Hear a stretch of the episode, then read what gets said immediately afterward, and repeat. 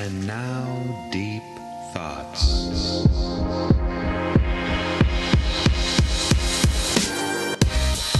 Whoa, that's pretty deep.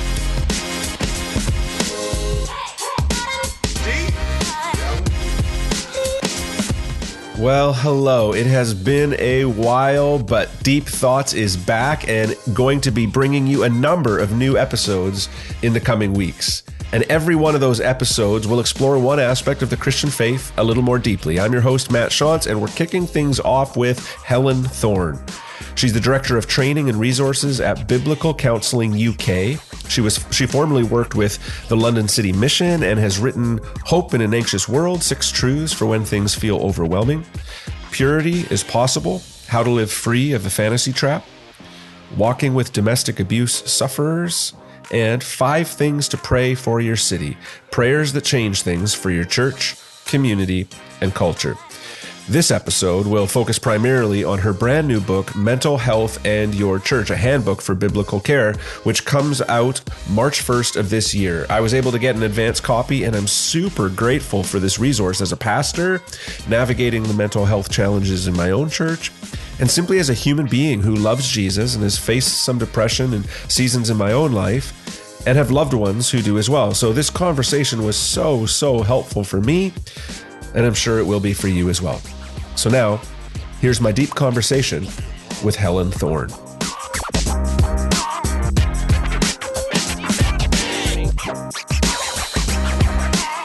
Hi, Helen. Thanks for coming on the podcast. Absolute pleasure to be here. Thank you. So, uh, just before you came on, I did a whole intro where uh, listeners would hear a little bit about you, and I, I listed off um, the books you've written. And honestly, uh, this is the first book, um, the, the mental health book is the first one of yours that I've read, but uh, I'm actually really excited that I've uh, come across you and really looking forward to uh, reading more of your work because on topics of anxiety and domestic abuse, purity, and the power of prayer. Um, yeah, really fascinating to me, all of those things. And I'm just wondering if you could uh, tell our listeners a little bit about yourself and your faith and your ministry and how, how, um, how your walk has sort of birthed these uh, incredible books on important topics. Thank you. Uh, well, all credit to the Lord Jesus because none of it was part of my plan. I uh, was born and bred in southwest London in England, and I grew up in a family that uh, used to go to church but didn't go to church when I was a child. Uh, so my parents had me baptized as a baby, uh, and then they stopped going. So I grew up in a house where there were lots of Bibles, but nobody ever read them, uh, and where there were lots of books about Jesus, but nobody ever looked inside them. Uh, and I, most of my childhood was very kind of normal in in many ways. There was also a fair amount of pain, uh, a lot of bereavement within the family, and uh, a lot of tough stuff outside the family as well. So by the time I was a teenager, uh, with a lot of pain and no real sense of grounding, life was pretty out of control. So I. I struggled with self harm. I struggled with an eating disorder. Uh, later, I struggled with anxiety and depression, um, uh, an addiction to alcohol. Uh, and things got worse and worse and worse until I uh, went to university and hit my 20s. And some lovely friends said, Helen, I think you're a bit out of control. Uh, maybe you should go and get some help. Uh, they weren't Christian, uh, but they pointed me to a place where I could get some counselling. And the counsellor encouraged me to have a couple of people walking alongside me. So uh, a couple of Christian friends offered to be my buddies, my my um, people walking alongside me as, as I was recovering. They weren't uh, people that spoke a lot about Jesus, but they did speak a little about him. And so, bit by bit, I became slightly intrigued about this man called Jesus and whether he could have some sort of relevance to my life. Uh, and one Christmas, they invited me along for mince pies and carols. And I really like mince pies. Uh, and I felt some sort of sense of uh, I probably ought to find out what was driving them. So I went along to church. And that is where the Christian walk began. And I guess it, from what I've said, it's fairly obvious that right from day one, I was aware that Jesus spoke into the messiness of life because mess really was all that I had. And that's meant that throughout my Christian life, little by little, I've been passionate about connecting uh, the riches of scripture to the realities of life. Now, that's taken me uh, down many roads over the years, but most recently, it's meant that I've started working for Biblical Counseling UK. Uh, and that is an organization uh, here in England or, or the United Kingdom, which helps churches do pastoral care well. uh, and helps individual Christians and Christian communities to be passionate about turning to Jesus in the middle of the complexities of life. I never planned on writing any books um, any more than I planned on doing any podcasts. Uh, but the Lord brings opportunities uh, in my way. And uh, it's a privilege and a pleasure uh, to say yes when He nudges. I was reading your bio and I saw about London City Mission, which I had never really, I maybe had heard about it a couple times, but I, I looked into it and I was like, this is amazing. What a, what a wonderful uh, ministry. I thought maybe it was uh, like, um, just by the name, like L- London City Mission, I thought maybe it was sort of uh, like a homeless shelter or something like that. But it's more about connecting the gospel, um, like that vision of everybody hearing about Jesus kind of thing in London. But does it have a does it have a shelter kind of environment to it too, or no? It has a homeless drop-in centre, so you can go for breakfast okay. and lunch, um, and have a shower and things like that. We don't have an overnight. In the UK, we encourage churches to run night shelters over the winter. Yeah. And so church halls get turned into places where people can come and stay overnight. And London City Mission helps churches do that.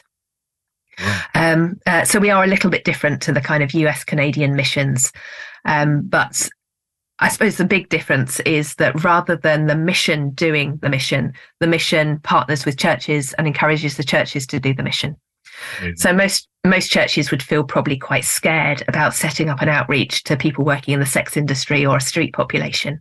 But London City Mission will come alongside them and enable them to do that in partnership with other churches. And therefore it keeps the focus on the local church, but retaining the expertise of the parachurch. That's phenomenal because so often there's like that parachurch church divide and the parachurch is over here doing these things and the church like even in our community it's like well there's this parachurch ministry doing it. Like we're not going to try and reinvent that. So we'll maybe some of our folks will go and volunteer there and we can support it financially but they're they're like these different i love that integration. It's really really neat I would love to hear the story of how you how you came to write this book, Mental Health in the Church. What uh, what birthed that for you? Why did you write that now? My co-author Steve Midgley and I, uh, who is also my boss, were sitting uh, one day thinking about the struggles that churches can often face when they are walking alongside people with mental health struggles. There are some churches which uh, the people they just want to run away because it's complex and it's hard uh, and we're scared we're going to make something worse. And there are some people that we thought oh if, if only we could encourage them to take a, a, baby step towards people and offer them hope and help in the middle of tough times that would be wonderful. But then we were also aware of a slightly smaller and, and yet uh, equally on our mind group of people group of churches where people think that actually all we need is the Bible, and actually what's happening in our body doesn't make much difference at all. Mm. Uh, and actually, if we just say the right Bible verse, then people should be able to cope uh, with their anxiety or depression.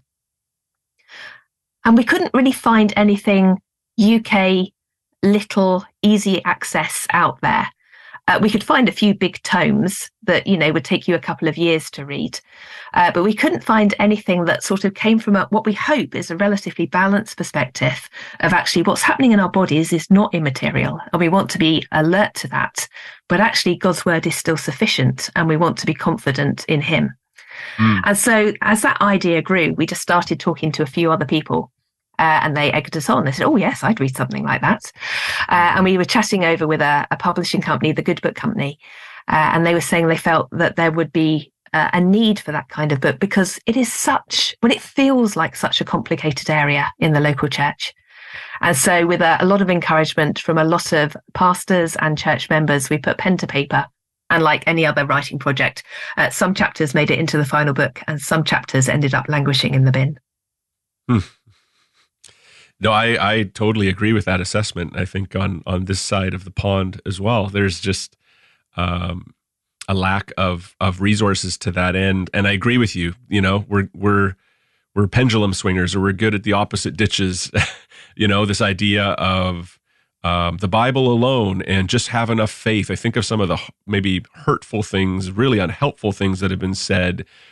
That, and I use this term loosely, just over spiritualizing just in the sense of just just have more faith. Maybe you're not a good enough believer. That's why you're struggling which is such a detrimental thing to say. Or on the other hand it's like you're really struggling in areas of mental health and i don't feel competent. I don't know. Um, I'm not sure how Jesus like intersects with this, you know, and so there's just sort of that say nothing, uh, and that probably comes from that space of not wanting to say the unhelpful thing or quote a verse that ultimately harms more than helps, you know. Um, you know, God will work this for good. You know, it's just okay. You know, okay. And so, real, I really appreciate the book um, because um, one of the things I appreciate about it is it does educate. It, it does um, do some of the work of helping people um, get a grasp on on mental illness, mental health issues. Um, so we're going to talk about that, but those are really broad terms. And so for the remainder of the conversation, as we're talking about mental health or or mental illness, kind of broad brush, what are you putting into that bucket? How should we hear that? they are both spectrum terms. And so it's very difficult to give a tight definition of either of those things. Yeah. And of course, you don't find the term mental health or mental illness in the Bible. So actually, we don't actually use it an awful lot uh, in the mm-hmm. Um, but I suppose in secular terms, what we're looking at is mental health is a state of flourishing not a state of perfection, of course, not this side of heaven, uh, but a state where we're able to use our gifts in community with a sense of purpose and a sense of well-being. Not an overinflated ego, but neither burdened down by a, a sense of being worthless or useless or pathetic. It, it's a state of flourishing. Whereas mental illness is much more when people have a collection of symptoms and signs which are recognized by the medical profession, which will describe uh, a, a, a divergence from that flourishing. It might be something like anxiety. It might be something like depression. It might be a very mild version of that. It might be a very serious version. But it's a state uh, that really reflects the fallenness of this world. The fact that our bodies are broken, the fact that our minds are broken, the fact that our relationships with, with God and with others are broken. It's what goes wrong in this fallen world in our minds. And so, as you frame it like that, I mean, the Bible really does talk about, uh, it gives a vision for the flourishing life. And it also talks a whole lot about the hardship, the anguish, the pain, the brokenness. You know, I think of the Psalms, I think of Ecclesiastes, I, I think of Job and his entire story. I think of Jesus anguishing in the garden. I think of, um, of Romans 8 saying, when, you know, when we, when we don't know how to pray in our weakness the spirit intercedes with groanings you know too deep for words and uh, you think about um, uh, the, the the kind of the way that the bible speaks into the hardship it is is it is not void of describing um, many of the challenges people are facing um, when it comes to mental illness what what would you say the bible like what does the bible say about uh, mental illness and what would be a helpful biblical understanding of it? Oh, it says so much. It might use slightly different vocabulary, but it says so much. That's right. Hmm. I think the first thing it, it, helps us remember is that mental struggles, uh, mental health struggles are, are a reality in a fallen world. So whether we're looking at um, uh, Job and his despair, or uh, David and his Psalms of Lament, or whether we're looking at Elijah lying face down in the mud uh, and needing a raven to come and bring him lunch, we know that people are struggling. Uh, and we know that Christians, people of great faith, are struggling. It's not that the, the bit part players in the Bible struggle and the men of faith don't. Um, it's actually, you know, the, the great heroes of the faith are really struggling. I love Philippians, uh, well, for a whole host of reasons, but um, I love the fact that Philippians both gives us teaching on how not to be anxious, but Paul also says, "Can you just do me a favor? Because otherwise, I'm going to get more anxious." Uh, and it it brings together that fact that actually things like anxiety are normal for Christians. There's something we can do about it. There's a place we can go with our anxiety, but they are normal. Well, the fact that Jesus talks about anxiety so much uh, must surely mean that he realizes that people struggle. So I think first of all, it, the Bible helps us know that that mental health struggles are, are out there and real, and we should expect to see them in the church. I think the Bible also gives us an understanding of where those mental health struggles come from.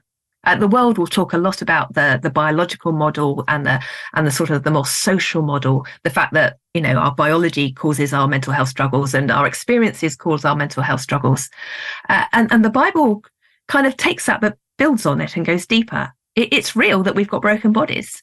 Ever since Genesis 3, our bodies have been decaying. Uh, and all of us know that in certain regards. I mean, as I hit 50, I discovered my hips were not quite as um, uh, compliant as they used to be. Um, uh, and there are many other things that we discover. Our bodies are decaying. And so we mm. shouldn't be surprised that our biochemistry goes astray sometimes.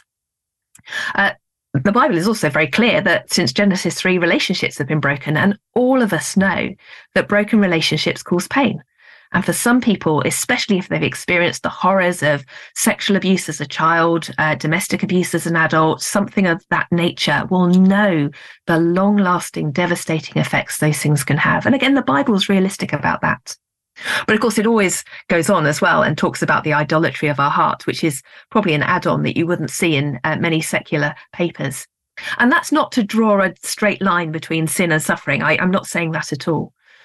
But in the middle of our sufferings, well, often we can turn away from the Lord rather than to Him. Often we can believe that He doesn't care rather than the belief that He does. Often we can believe that we are pointless rather than precious children of the living God made in His image and set aside for holiness and, and for mission. And so there's often a lot of turning around we need to do in the middle of our mental health struggles. So it helps us understand. But also, as I'm sure we're going to talk more about later, it gives us um, a language, a pathway for actually pursuing Christ, turning to Christ in the middle of our struggles. And that means we've got hope. We're not at the mercy of our wayward biochemistry. We're not at the mercy of our painful experiences. They do matter, they do impact us, but they don't define us. And in Christ, there's always hope, especially hope for the new heavens and the new earth, where mm-hmm. one day anxiety, depression, and all other mental health struggles will be a thing of the past. Oh, that's that's really helpful. I think that's helpful for for people who are struggling um, to hear and and and to to place um, to place those struggles, those challenges with how do I how do I understand that with my faith? Because there can be this sense it's very like the psalmist, like, why have you abandoned me? Where are you, God? Like, am I do you care god? Because i'm struggling here. I thought i thought the whole life i thought the flourishing life was found in you and here i am broken. Um here i am with um maybe suicidal thoughts or here i am i can't get out of bed um, how is this life in Christ, or how is you know? And uh, I, I, think what you've said there is really helpful. There's this this understanding of the, the, the kingdom of God and the making of all things new that is to come, and we are caught in that. So often, it's often called theologically, it's like the already and the not yet. And yes, yes, Jesus um, reconciles and restores and is presently doing that work and that will ultimately come to you know culminate in his return. We live in the tension of sin and decay and hope in jesus and jesus actually meeting us in struggles. And where on where where we are in that is is something of the muddiness. And so what how, would you be able to further clarify that? What what do you say to the the christian who's who's walking with jesus and going why do i still feel this way and I suppose the very simple answer is because the world is still fallen, the world is still broken. And we should expect pain in this life. For a whole host of reasons, uh, the fallenness of the world, the, the hardship of being a Christian. Um, th- there are many, many reasons. Anywhere in the New Testament, you will just see pain after hardship after pain. And now, obviously, there's joy in there too. We know the living Lord, there's still beauty in his world. But in this world, bet- between now and Jesus returning, we should expect there to be a constant mix of good things because God is kind and hard things because Satan is active and our bodies are broken and the world generally, our relationships are broken. And it's very easy, isn't it, to look at those verses like John 10 10 and go, yes, life in all its fullness. And we think life maybe ought to be really easy.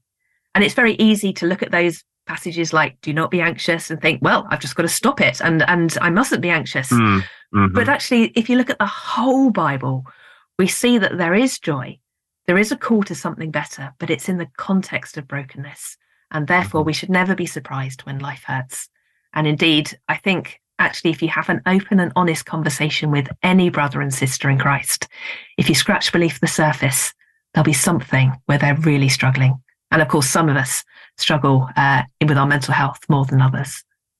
Yeah. So uh, we talked about those ditches a little bit. That that tendency to to, to simply spiritualize things, and maybe at, at our, at our worst, say just have more faith, and you will get better. Or I'm not sure that the Bible says anything on the other in the other ditch, and so I just need to um, look outside of my faith and outside of my church community exclusively for help. And I, am just wondering if you could uh, talk about integration a little bit. What what is a rounded, integrated, common grace, uh, the, some of the stuff that we see uh, around us, uh, some of the uh, psychiatric help or mental health um, professionals, medications. Would you maybe just give us a little bit of a framework of how these things might coexist? There is a lot of wisdom in the world. Uh, all of our people around us are made in the image of God. And that means that mm-hmm. they have a capability to be creative and to come up with some good things. Now, they're not God, uh, but we want to be listening to their wisdom because they have spent a lot of centuries observing the human condition and they've observed things well. And that means when people come up with a diagnosis, whilst it, it's not an explanation of why something's happening, it's usually a really good description of what is happening. And that means it's a shorthand for helping us to understand what's going on in someone's life. Therefore, we want to pay attention to things like diagnoses because they give us a vocabulary, they give us a ballpark understanding of what someone is going through. We also want to listen to uh, doctors that prescribe medication. Now, obviously, medication is not needed in every circumstance, but sometimes medication can be a real uh, gift. It's it's about symptom alleviation. It's about getting through in this broken world.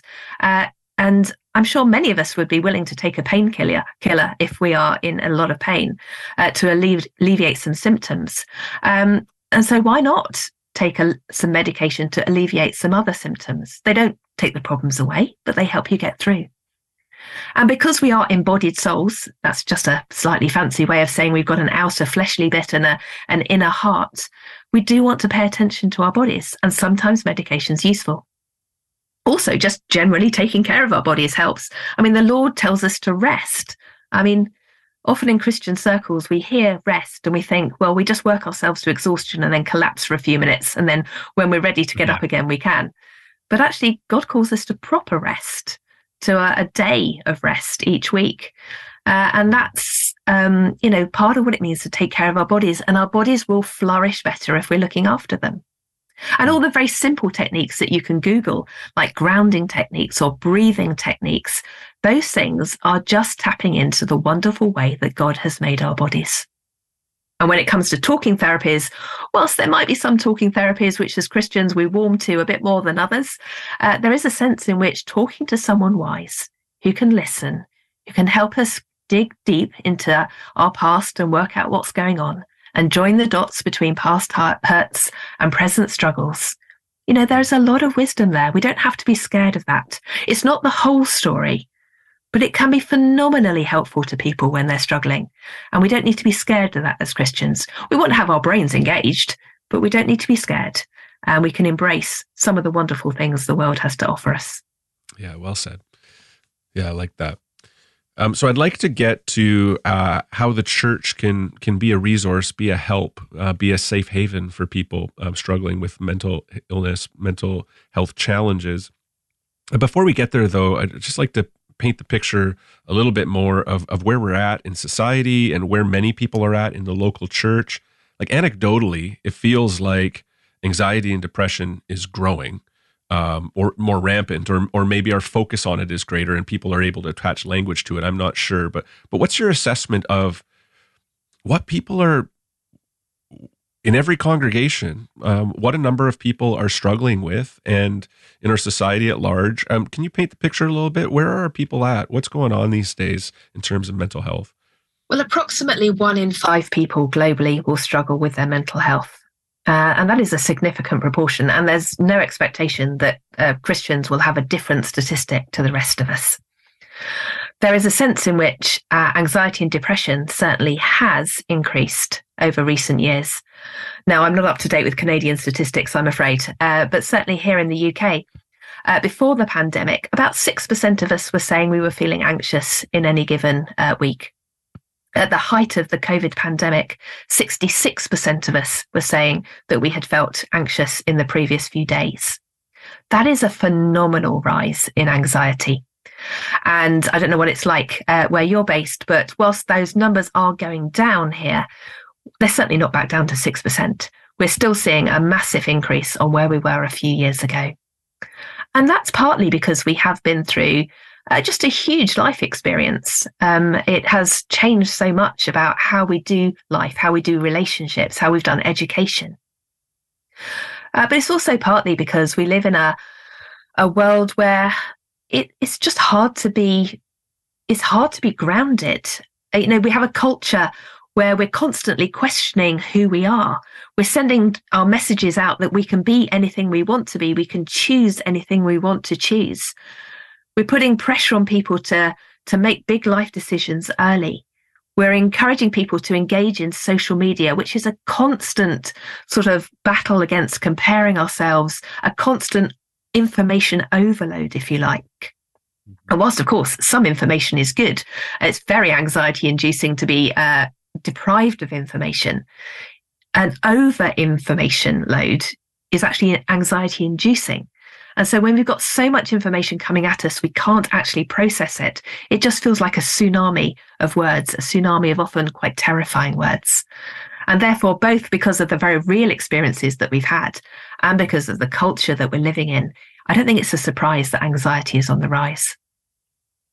Well, from my own experience, um, being a pastor during COVID was an anxiety inducing and depression riddled experience for me. Um, I had uh, I experienced uh, uh, the loss of my mother during uh, just uh, at the tail end of that as well, and so uh, grief was mixed into there. But I was very yeah not anchored and um, just yeah the amount of of challenges without the joys and sense of you know community uh, that we normally have was challenges rose um, joys uh, waned um, and so it's only kind of coming out of that this last summer i had a sabbatical and was very healing for me and that was very timely it just worked well that way um, but was able to kind of sort all that through and, and realize that a lot of that anxiety and depression was was not um, w- was tied to um, the circumstances, and I, am thankful for that. But I but I certainly have a lot of empathy for folks who um, felt isolation and loneliness and anxiety and depression and uh, yeah, like you said, uh, those numbers uh, likewise in Canada certainly haven't shrunk back down to to where they were before COVID. Um, some of the studies about um, social media, which you touched on, I'm just showing you know I, I read a, a study about teenage girls and Instagram, which was a very depressing study. Just essentially self worth just just falls to the ground uh, there. It's it's it's like precisely wired to ruin teenage girls, unfortunately. And so there's all of, and that's just one one scenario, but all of that stuff's kind of coming in at us. And here we are as the church holding out the hope of the world. And um, a lot of folks would say, well, I can't even talk about this stuff at my church. There's just, it's not, it's not in, you know, like we talked about, a lot of people in the church, leaders in the church. Um, I've been doing some learning about it, but still feel, yeah, not like i am not a professional when it comes to these things.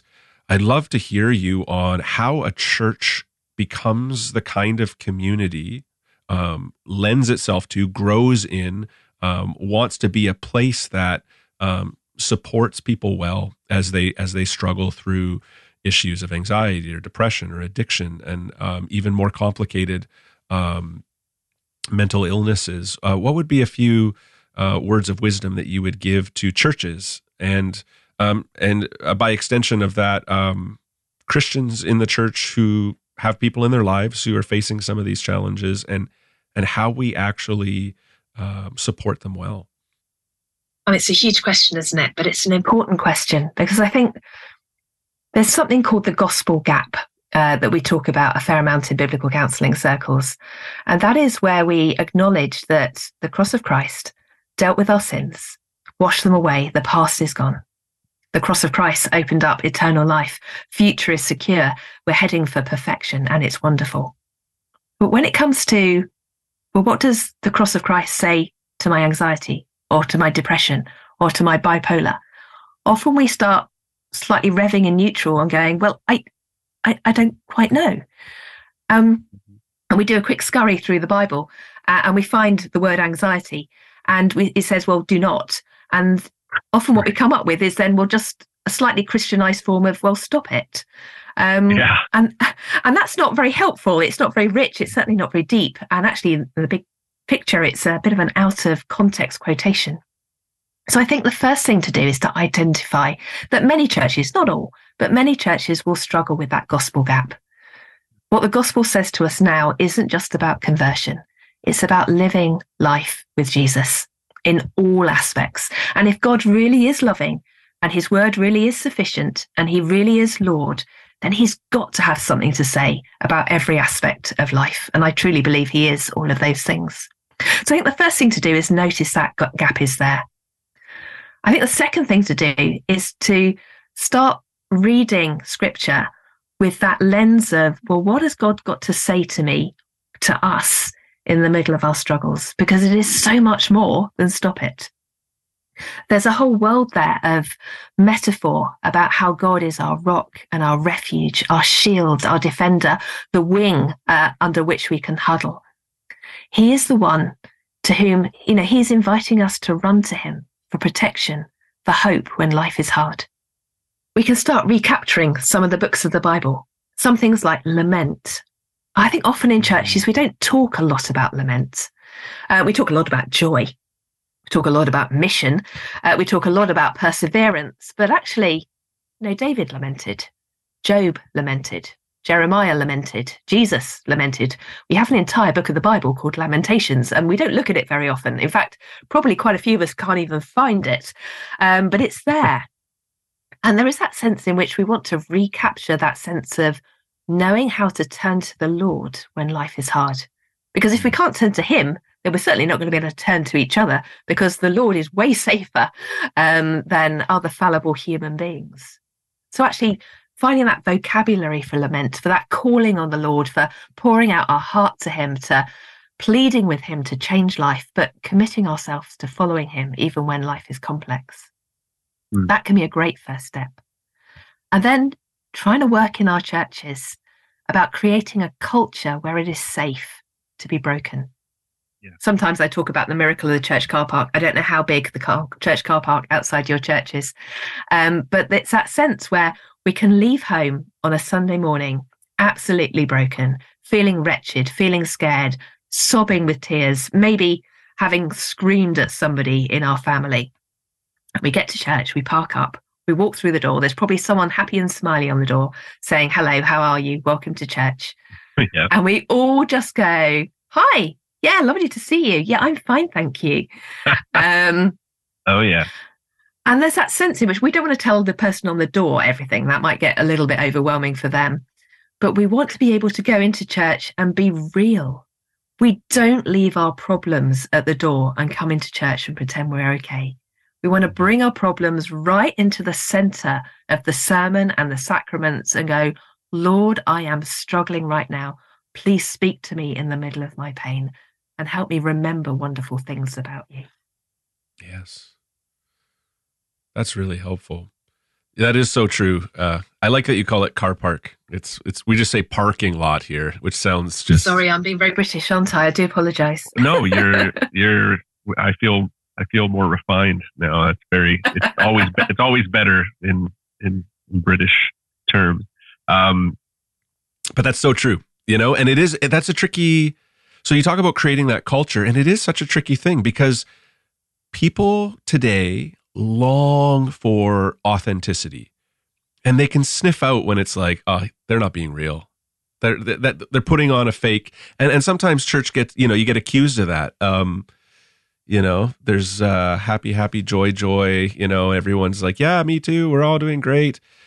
Um, and that certainly it smacks of inauthenticity. Um, it's authentic for some people, and we usually are singing songs that are reminding ourselves of the joy that we have in the Lord, the true promises of God and His kindness and His goodness. Like it's not wrong. I think the spectrum, though, um, that Jesus meets us in the spectrum, that Jesus gives us, you know, language like lament to say, um, "This is really hard. Um, I can't tie this in a bow today." Um, how how else would you? Because like you said we can't all unload on the greeter at church.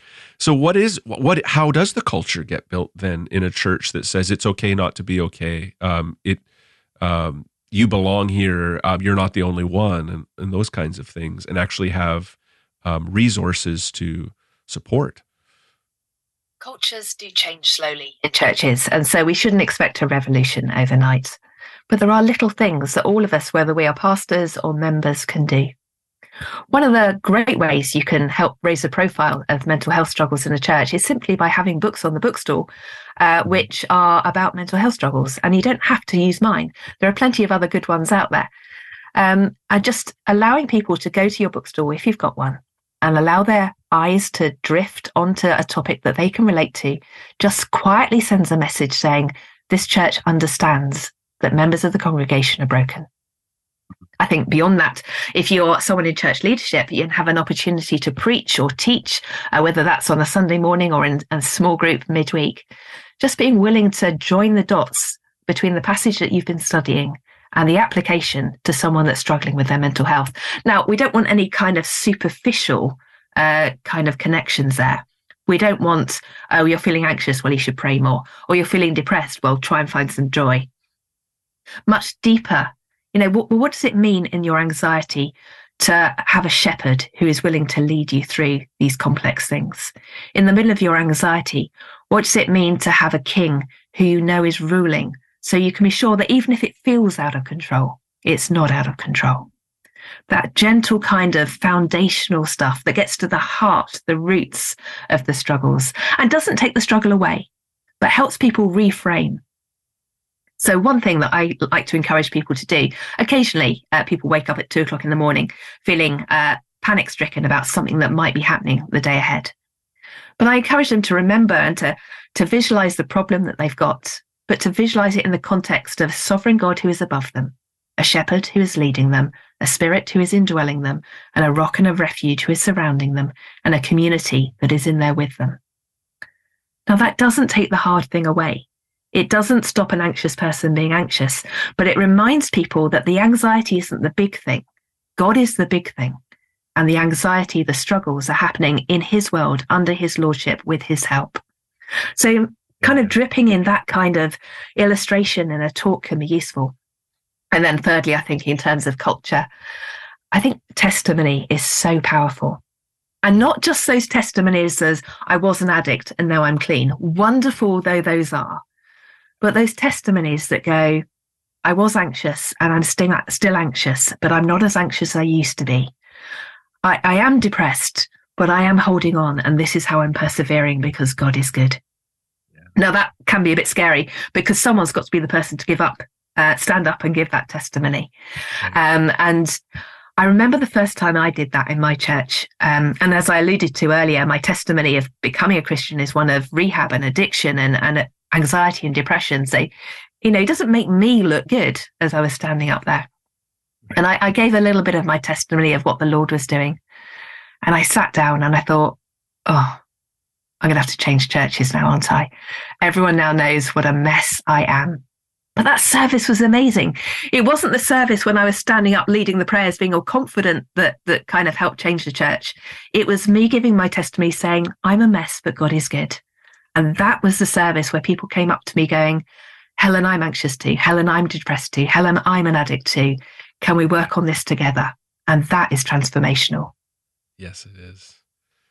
Yeah, it does take a lot of vulnerability uh, there. And yet, oh my goodness, talking about authenticity, it, your testimony says to so many others struggling in the room, it's, I'm safe here. It's okay, you know, and, uh, and you create that safety and that's that's so powerful.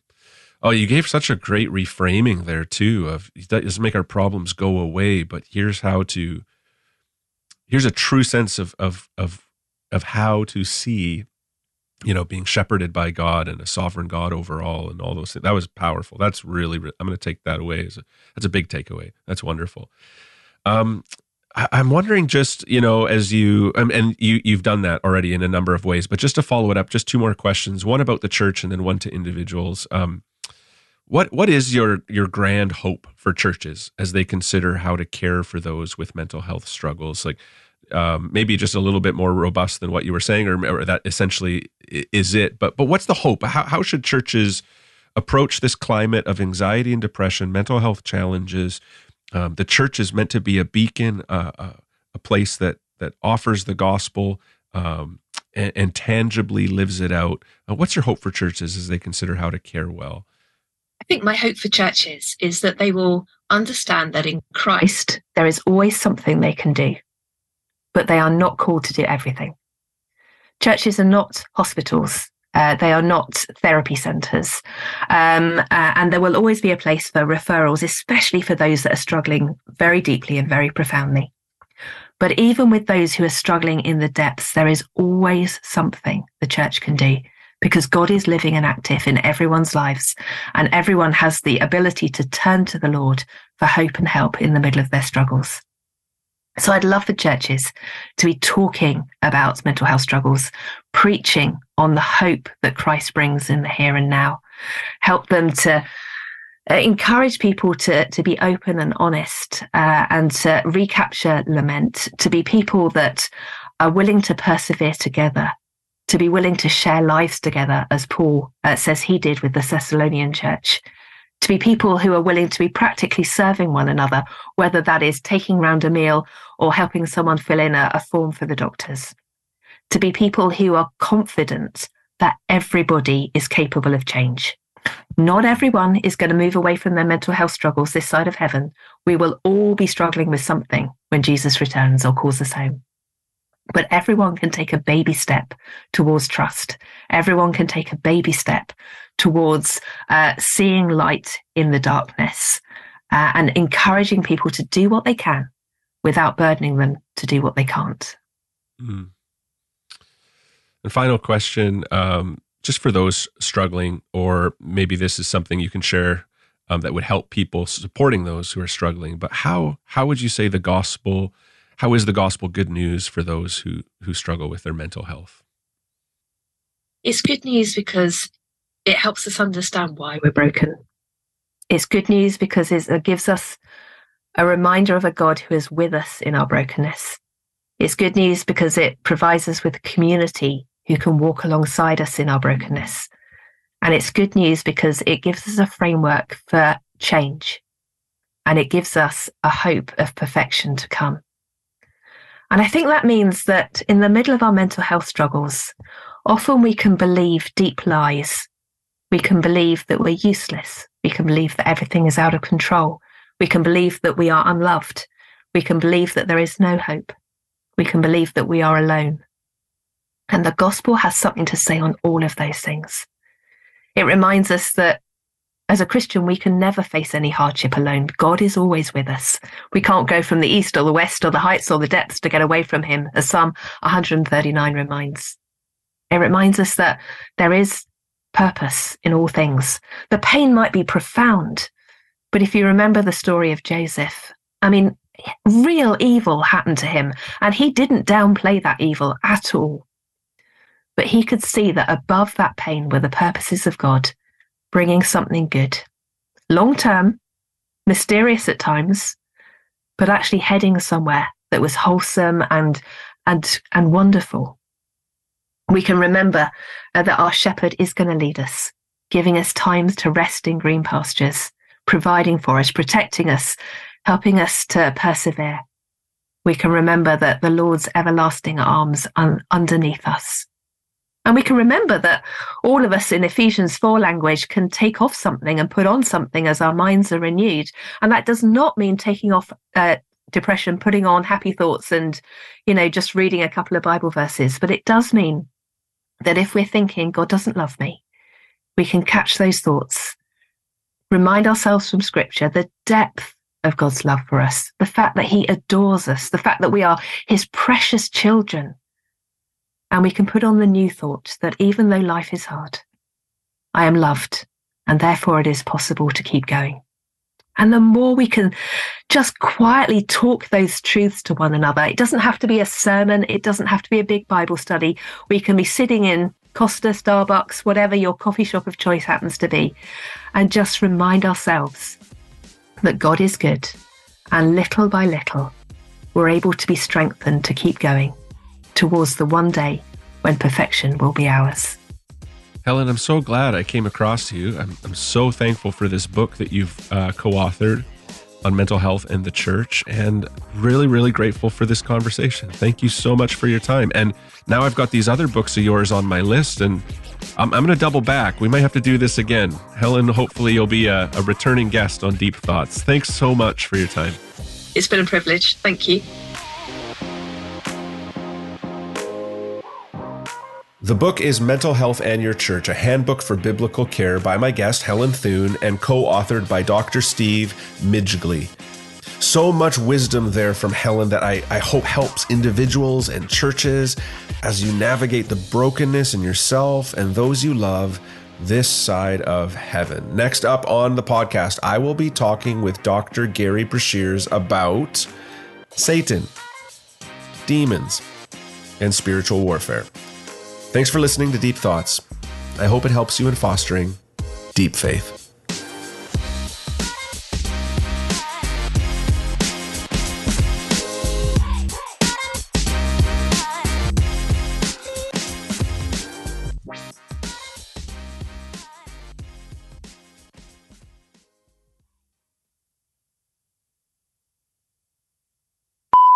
We made it through. We did it. With technology and coughs and cats, but we got there.